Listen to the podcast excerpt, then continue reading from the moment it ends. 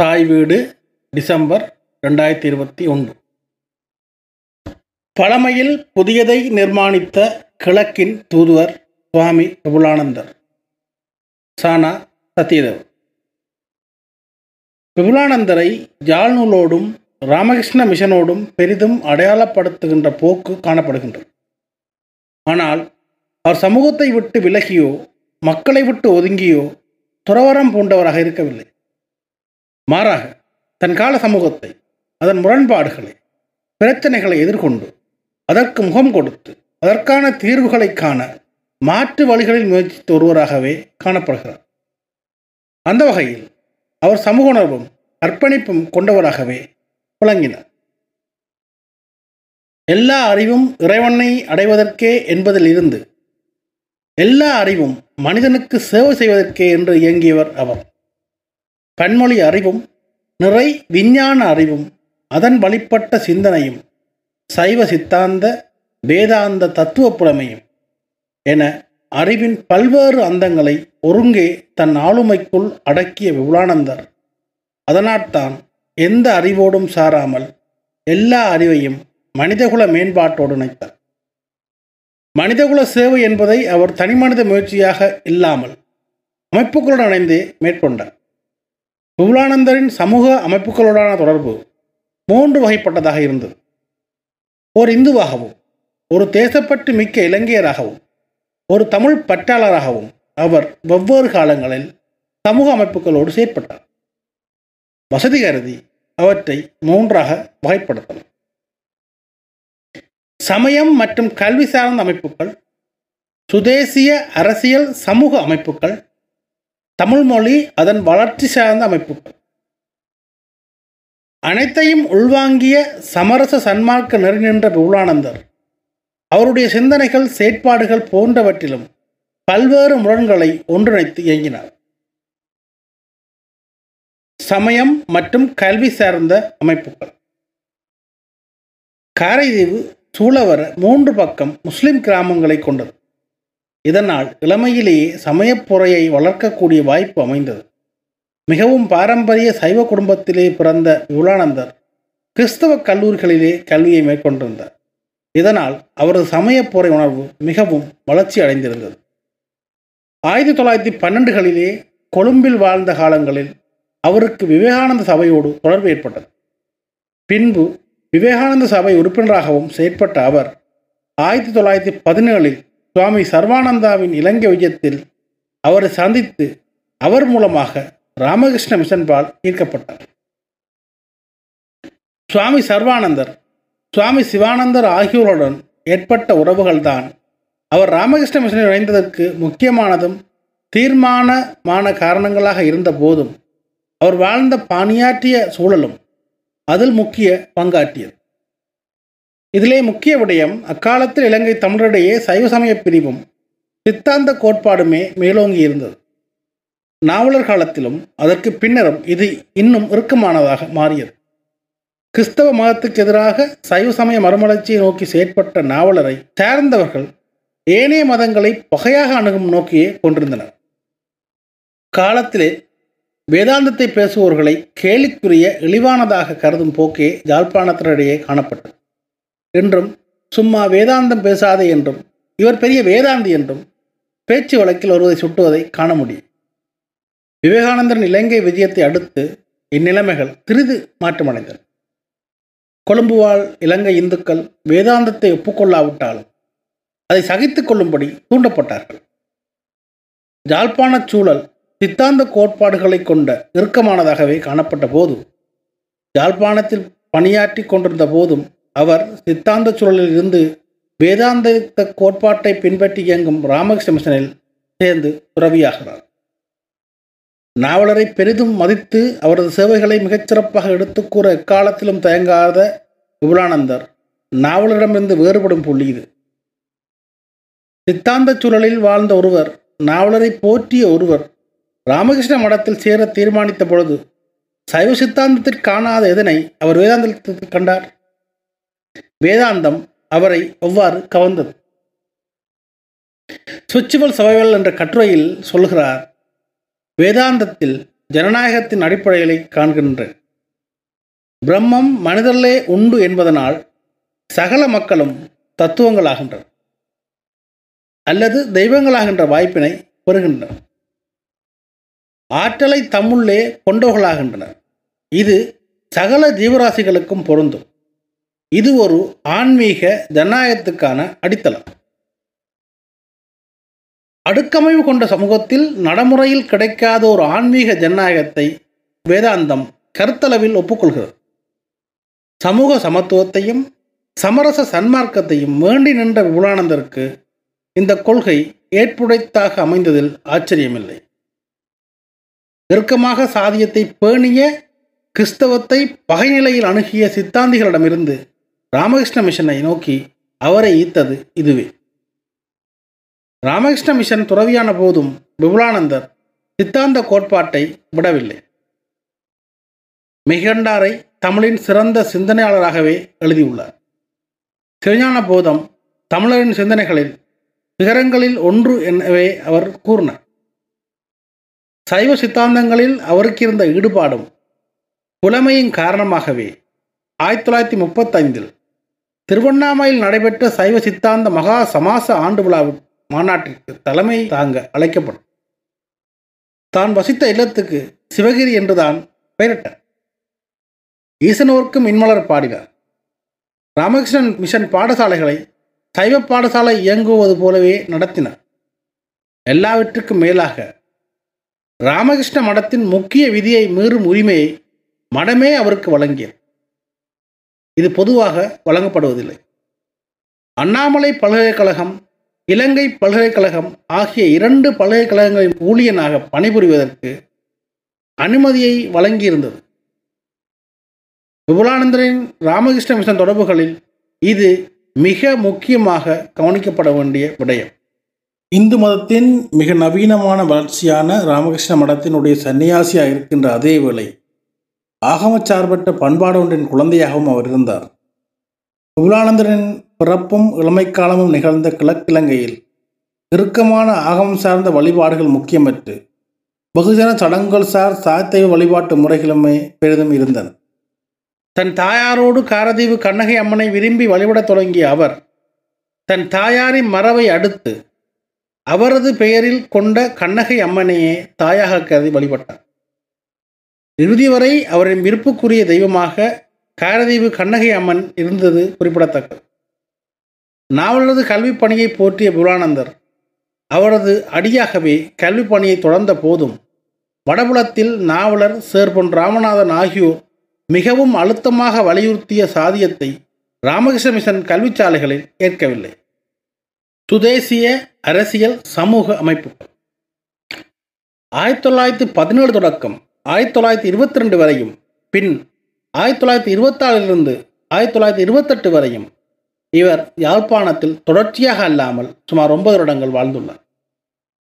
யாழ்ப்பாணத்தில் வாழ்ந்த காலத்தில் பாடசாலை ஆசிரியராகவும் அதிபராகவும் ஆரிய திராவிட பாஷா அபிவிருத்தி சங்கத்தில் பிரதான பாத்திரமேட்டும் செய்யப்பட்டுள்ளார். அத்துடன் யாழ்ப்பாண மாணவர் காங்கிரசுடன் இணைந்து இயங்கியும் உள்ளார். அதன் ஆரம்ப அமைப்பாளர்களில் இவரும் ஒருவராகும்.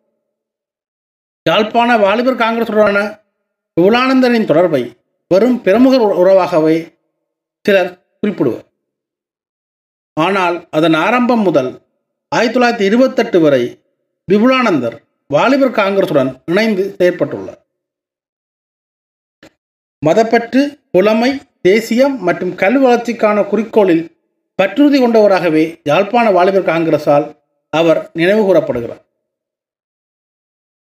ஆயிரத்தி தொள்ளாயிரத்தி இருபத்தி நாலாம் ஆண்டு நவம்பர் மாதம் முதலாம் திகதி சனிக்கிழமை மாணவர் சங்கம் முப்பது படித்த இளைஞர்களுடன் யாழ்ப்பாணத்தில் வைஎம்சிஏ மண்டபத்தில் உருவெடுத்தது.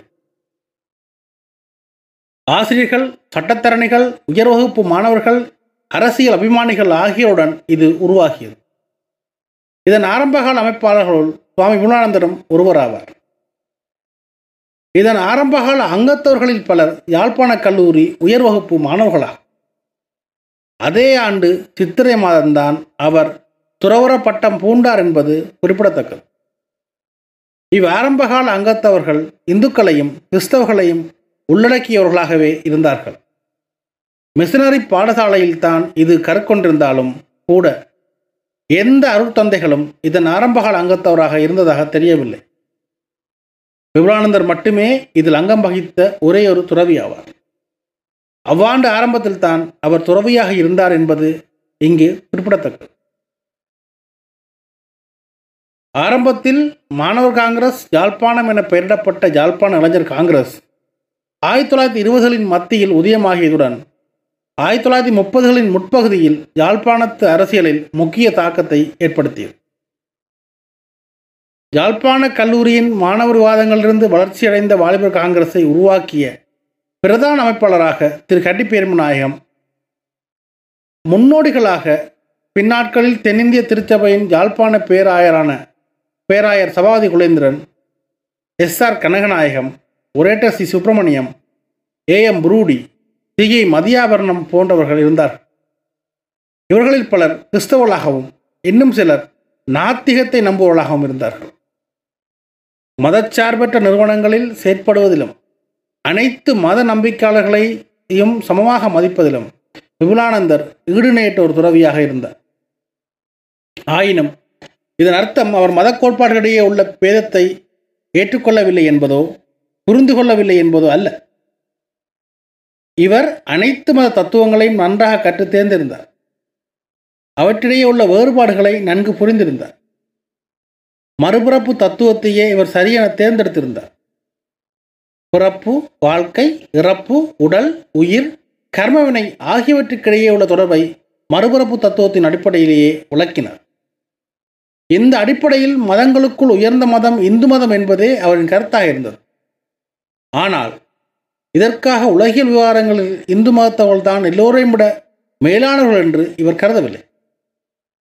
அனைத்து வகை மத நம்பிக்கை உள்ளவர்களையும் உலகியல் விவகாரங்களில் சரிசம உரிமை உள்ளவர்கள் என்பதே இவரின் கருத்தாக இருந்தது. மற்றவர்களின் மத நம்பிக்கையை புண்படுத்தவோ தோற்கடிக்கவோ அவர் என்றுமே முயன்றதில்லை. இந்திய தேசிய இயக்கத்தின் செல்வாக்காலும் காந்திய கொள்கையின் ஈர்ப்பிலும் இயங்கிய யாழ்ப்பாண வாலிபர் காங்கிரஸே ஒன்றுபட்ட இலங்கைக்காரன பூரண சுதந்திரம் என்னும் குரலை முதலில் எழுப்பியது. இன ஒற்றுமையை அழுத்தமாக வலியுறுத்திய அமைப்பு அத்துடன் சாதியத்துக்கு எதிரான வலிமையான குரலை முதலில் எழுப்பியதுடன் அதற்கான சமபந்தி போஷண செயற்பாடுகளிலும் அது ஈடுபட்டிருந்தது. அதனது முதலாவது மாநாட்டில் நிறைவேற்றப்பட்ட தீர்மானங்களில் முதலாவதாக அமைந்தது மத பாகுபாடுகளுக்கு காங்கிரஸில் எந்த செயற்பாடுகளிலும் முன்னுரிமை அளிப்பதில்லை என்பதே. மூன்றாவதாக அமைந்தது சாதிய வேறுபாட்டை தடை செய்வதுடன் அதனை ஒழிப்பதற்கு முனைப்புடன் செயற்பட வேண்டும் என்பதாகும். இவை இரண்டும் அக்காலத்தில் யாழ்ப்பாணத்தில் முன்னின்ற சைவ கிறிஸ்தவ போட்டி நிலையை யாழ்ப்பாண வாலிபர் காங்கிரஸ் ஏற்காதுடன் சாதியத்தையும் சைவத்தையும் வலியுறுத்திய மரபுவாத தமிழ் தலைமைகளை ஏற்காததையும் வெளிப்படுத்துகின்றது. வாலிபர் காங்கிரஸின் நான்காவது ஐந்தாவது தீர்மானங்கள் தேசிய இலக்கியங்கள் மற்றும் தேசிய கலைகள் தேசிய இசை ஆகியவற்றை விருத்தி செய்வதுடன் அவற்றை மேற்கொள்பவர்களுக்கு ஊக்குவிப்பளிக்க வேண்டும் என குறிப்பிடுகிறது. இத்தீர்மானங்கள் விபுலானந்தருக்கு மிகவும் உவகை அளிப்பதுடன் அவரது இயல்பின் பாட்பட்டதாகவும் அமைந்திருப்பதை நாம் அவதானிக்க வேண்டும்.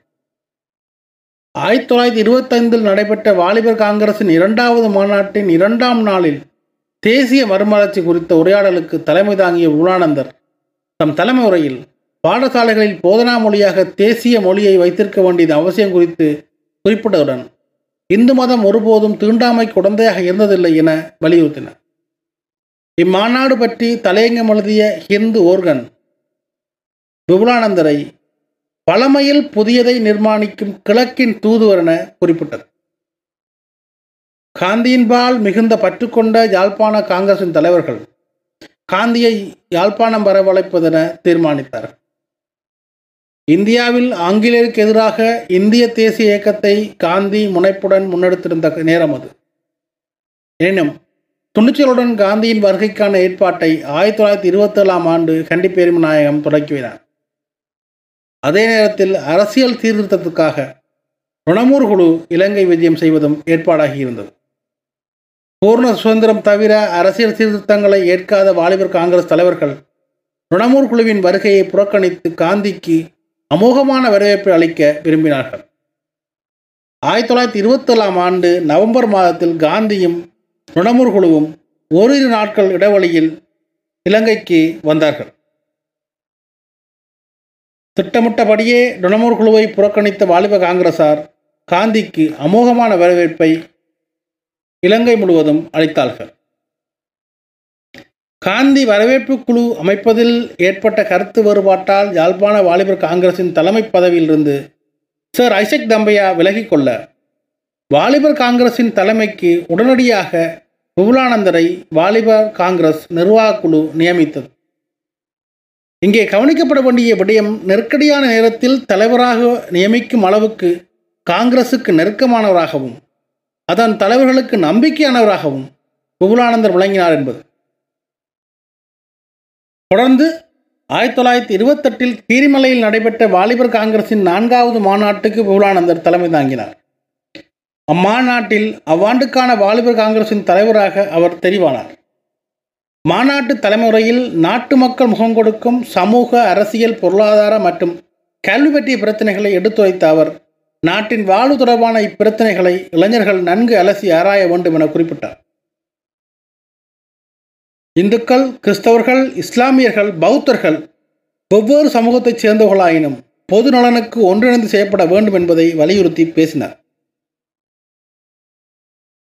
பொருளாதார முன்னேற்றம் இல்லாவிட்டால் நாட்டில் அபிவிருத்தி ஏற்படுவது சாத்தியமில்லை என்பதை குறிப்பிட்ட அவர் அரசாங்கத்தை மட்டும் நம்பாமல் மக்களே தமது விடுதலை பாதையை செப்பினிட வேண்டும் என சூளுரைத்தார். தனது உரையின் முடிவில் வெவ்வேறு மதங்களைச் சேர்ந்த சமூகங்களைச் சேர்ந்தவர்கள் அனாவசியமான பேதங்களை ஒதுக்கிவிட்டு நாட்டிற்கு ஆற்ற வேண்டிய பணி மீது கவனம் செலுத்த வேண்டும். குறிப்பாக தமிழ் சிங்கள மக்கள் தமது பொருளாதார மற்றும் பொதுநலன் கருதி செயற்பட்டு தமது தாய்நாட்டின் முன்னேற்றத்துக்கு உழைக்க வேண்டும் என வேண்டுகோள் விடுத்தார். ஒரு தேசப்பட்டு மிக்கராகவும் இலங்கையராகவும் விபுலானந்தரின் பங்களிப்பு யாழ்ப்பாண வாலிபர் காங்கிரஸோடு தான் அமைகிறது தமிழ்மொழி அதன் வளர்ச்சி சார்ந்த அமைப்புகள். ஆயிரத்தி தொள்ளாயிரத்தி முப்பத்தி மூன்றாம் ஆண்டு கரந்தை தமிழ்ச்சங்க இருபத்தி ரெண்டாவது ஆண்டினைவு முத்தமிழ் மாநாட்டுக்கு தலைமை தாங்கி அவர் ஆற்றிய உரையில் தமிழ் மக்களாகிய நாம் இரண்டு கோடி என்னும் எண்ணிக்கையினை உடையோம். பல்லாயிரம் ஆண்டுகளாக இந்த நாட்டிலே செம்மையோடு உயிர் வாழ்ந்தோம். என்றும் ஓரளவுக்கு ஆற்றலோடு வாழ்கிறோம் என குறிப்பிட்டார். ஆயிரத்தி தொள்ளாயிரத்தி நாற்பத்தி ரெண்டாம் ஆண்டு மதுரை முத்தமிழ் மாநாட்டின் ஏற்றுரைக்கு தலைமை தாங்கி ஆற்றிய தலைமை உரையில் விபுலானந்தர் பின்வருமாறு கூறினார். இரண்டரை கோடி என்னும் மனிதராகிய நாம் தமிழ்குலத்தார் அனைவரும் பசியும் பிணியும் பகையும் நீங்கி பொருட்செல்வமும் செவிச்செல்வமும் அருட்செல்வமும் ஏற்றப்பெற்றி எய்தப்பெற்று மன்னக மாந்தர்க்கு அணியன சிறந்து வாழ்வாராக. பந்தபாசங்களை துறந்து மனுக்குலத்துக்கு சேவை செய்ய விபுலானந்தரானவர். தமிழ் குலத்தவர் பசியும் பிணியும் நீங்கி பொருட்செல்வம் முதலிய செல்வங்கள் பெற்று வாழ வேண்டும் என்று கருதுவதும் நம் தமிழ் குலம் என கூறுவதும் ஏனைய சமூகங்களை விட தமிழ் சமூகம் மேலாக வாழ வேண்டும் என அவாவுவதும் துறவு பூண்ட போதிலும் தமிழரையும் தமிழ் சமூகத்தையும் துறக்காத விபுலானந்தரின் உள்ளப்போக்கையும் தமிழ் பற்றை விட்டுவிடாத மனப்பாங்கையும் காட்டுவனவாயின. தமிழகத்தினதும் ஈழத்தினதும் தமிழ் பேராசிரியராக விளங்கிய உலானந்த அடிகள் தீவிர தமிழுணவாளர்கள் இயங்கிய கரந்தை தமிழ்ச் சங்கத்திலும் அகண்ட தமிழக கருத்துக்களை தாங்கி வெளிவந்த செந்தமிழ் செல்வி தமிழ் போன்றவற்றிலும் பங்கேற்றவர். குமரிக்கண்ட கோட்பாட்டை ஏற்றுக்கொண்ட விபுலானந்தர் தமிழர் நாகரிகமே உலக நாகரிகங்களுக்கு முன்னோடி என்பதையும் வலியுறுத்தியுள்ளார். தீவிர தமிழுணர்வு தமிழ் தேசியவாதிகளோடு சேர்ந்து செயற்பட்ட போதும் தமிழகத்தில் உருவாகி நிலை பெற்ற தமிழுணர்விலிருந்து வேறுபட்டவராகவே விபுலானந்தவர் இருந்தார். பத்தொன்பதாம் நூற்றாண்டின் இளத்திலும் தமிழகத்திலும் தோற்றங்கொண்ட தமிழுணர்வும் தமிழ் தேசியவாதமும் கிறிஸ்தவத்துக்கு எதிரானதாக சைவ தமிழ் உணர்வாகவே இருந்தது. உயர்நிலை வேளாளர்களால் அவர்களின் நலன் சார்ந்ததாக இது விளங்கியது. தமிழ்நாட்டில் இது இன்னொரு பண்பையும் கொண்டிருந்தது. ஆரிய பிராமண எதிர்ப்பும் அதில் இருந்தது. புகழாளர் மட்டுமின்றி பிராமணர் மேலாதிக்கத்திலிருந்து தம்மை விடுவிக்க விரும்பிய முதலிமார் நாயுடு நாடார் வன்னியர் வன்னியர் ஆகியோரையும் இணைத்து திராவிட பண்பாட்டு பெருமையை முதன்மைப்படுத்தியதாக இருந்தது. இதனொரு கிளை பின்னர் தனித்தமிழ் இயக்கமாகவும் பரிணமித்தது. மரபான தமிழ் அறிஞருடன் நெருங்கி பழகிய போதும் விபுலானந்தர் நவீன சிந்தனைகளை தமிழில் கொண்டு வர வேண்டும் என்ற பேராவலாக இருந்தவர். ஆரிய திராவிட பாஷா அபிவிருத்தி சங்கத்தை மீள் கட்டியமைத்ததையும் இங்கு குறிப்பிட வேண்டுமெனினும் அது விபுலானந்தரின் முதற்கட்டமாக துறவுக்கு முந்தைய காலத்தில் நிகழ்ந்தது என்பதையும் கவனத்தில் எடுக்க வேண்டும். சிங்களம் ஆங்கிலம் சமஸ்கிருதம் பாலி வங்காளம் கிரேக்கம் ஆகிய மொழிகளில் அறிவு கொண்டவராக விபுலானந்தர் இருந்தார். இப்பன்மொழி அறிவு அவருக்கு நூல்களையும் இலக்கியங்களையும் மூல மொழிகளில் படிக்கும் வாய்ப்பையும் பரந்துபட்ட பார்வையையும் வழங்கியது. இப்பின்புலம் அவர் காலத்திய தமிழறிஞர் பலருக்கு கிட்டாததாக அமைந்திருந்தது. அவர் காலத்திய தமிழறிஞர்களில் பலர் ஒன்று மரபு வழிபட்ட தமிழறிஞர்களாக அன்றையில் சைவ சித்தாந்த கூட்டுக்கள் நின்று செயற்பட்டவர்களாக அன்றையில் நவீனத்துவ மாற்றத்தை மட்டும் கொண்டவர்களாக விளங்கிய போது விபுலானந்தர் அவர்களிடமிருந்து தனித்துவமாக இருந்ததுக்கு அவருக்கு வாய்ந்த பன்மொழி அறிவும் விஞ்ஞான கல்வியும் காரணமாக அமைந்தது. ஆயிரத்தி தொள்ளாயிரத்தி முப்பத்தி நாலில் சென்னை மாகாண தமிழர் சங்கம் உருவாக்கிய கலைச்சொல்லாக்க கழகத்தில் உறுப்பினராக இருந்த விபுலானந்தர் ஆயிரத்தி தொள்ளாயிரத்தி முப்பத்தாறாம் ஆண்டு சென்னை பல்கலைக்கழக தமிழாய்வுக்குழு உறுப்பினராகவும் கடமையாற்றியதோடு அதே ஆண்டு நடைபெற்ற தமிழ் கலைச்சொல்லாக்க மாநாட்டுக்கு தலைமையும் தாங்கியுள்ளார். விபுலானந்தர் ஒரு இந்து விபுலானந்தர் ஒரு இலங்கையர் விபுலானந்தர் ஒரு தமிழர் இவையெல்லாம் அவருக்கு மிக மிக நன்றாகவே தெரியும். அதே நேரத்தில் விபுலானந்தர் ஒரு மனிதர் என்பதும் அவருக்கு நன்றாகவே தெரியும். அதுவே அடிப்படையானதும் நித்தியமானதும் என்பதும் அவருக்கு நன்றாகவே தெரியும். ஆகவே இந்த அடிப்படை நிலையிலான ஒற்றுமையை ஆர்வமுடன் அவர் வேண்டி நின்றார். உஷா துணை. கார்த்திகச சிவத்தம்பி சுவாமி விபுலானந்தரின் சிந்தனை நெறிகள் சுவாமி விபுலானந்தர் நினைவு பேருரை ஐந்து விபுலானந்தர் நூற்றாண்டு விழா சபை மட்டக்களப்பு. ஸ்ரீ மௌனகுரு விபுலானந்தர் காலமும் கருத்தும் விபுலம் வெளியீடு மட்டக்களப்பு ஆயிரத்தி தொள்ளாயிரத்தி தொண்ணூற்றி மூன்று. சாந்தசீலன் கதுகாமர் யாழ்ப்பாண இளைஞர் காங்கிரஸ் குமரன் புத்தக ரெண்டாயிரத்தி பன்னெண்டு.